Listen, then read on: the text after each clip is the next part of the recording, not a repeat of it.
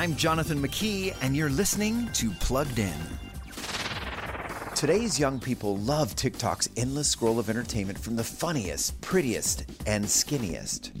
Researchers from the University of Vermont found that the most viewed content on TikTok related to food, weight, or nutrition encourages a toxic diet culture among its young users, and there's rarely a voice of expertise on the subject.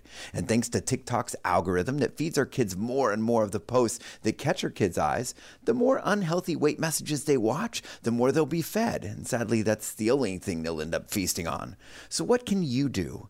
Help your kids limit their social media diet and engage them in conversation so that they can develop critical thinking skills and a healthy self esteem outside of social media. For more about those screens in your kids' pockets, visit us at pluggedin.com slash radio. I'm Jonathan McKee, author of Parenting Generation Screen, with Focus on the Family's Plugged In.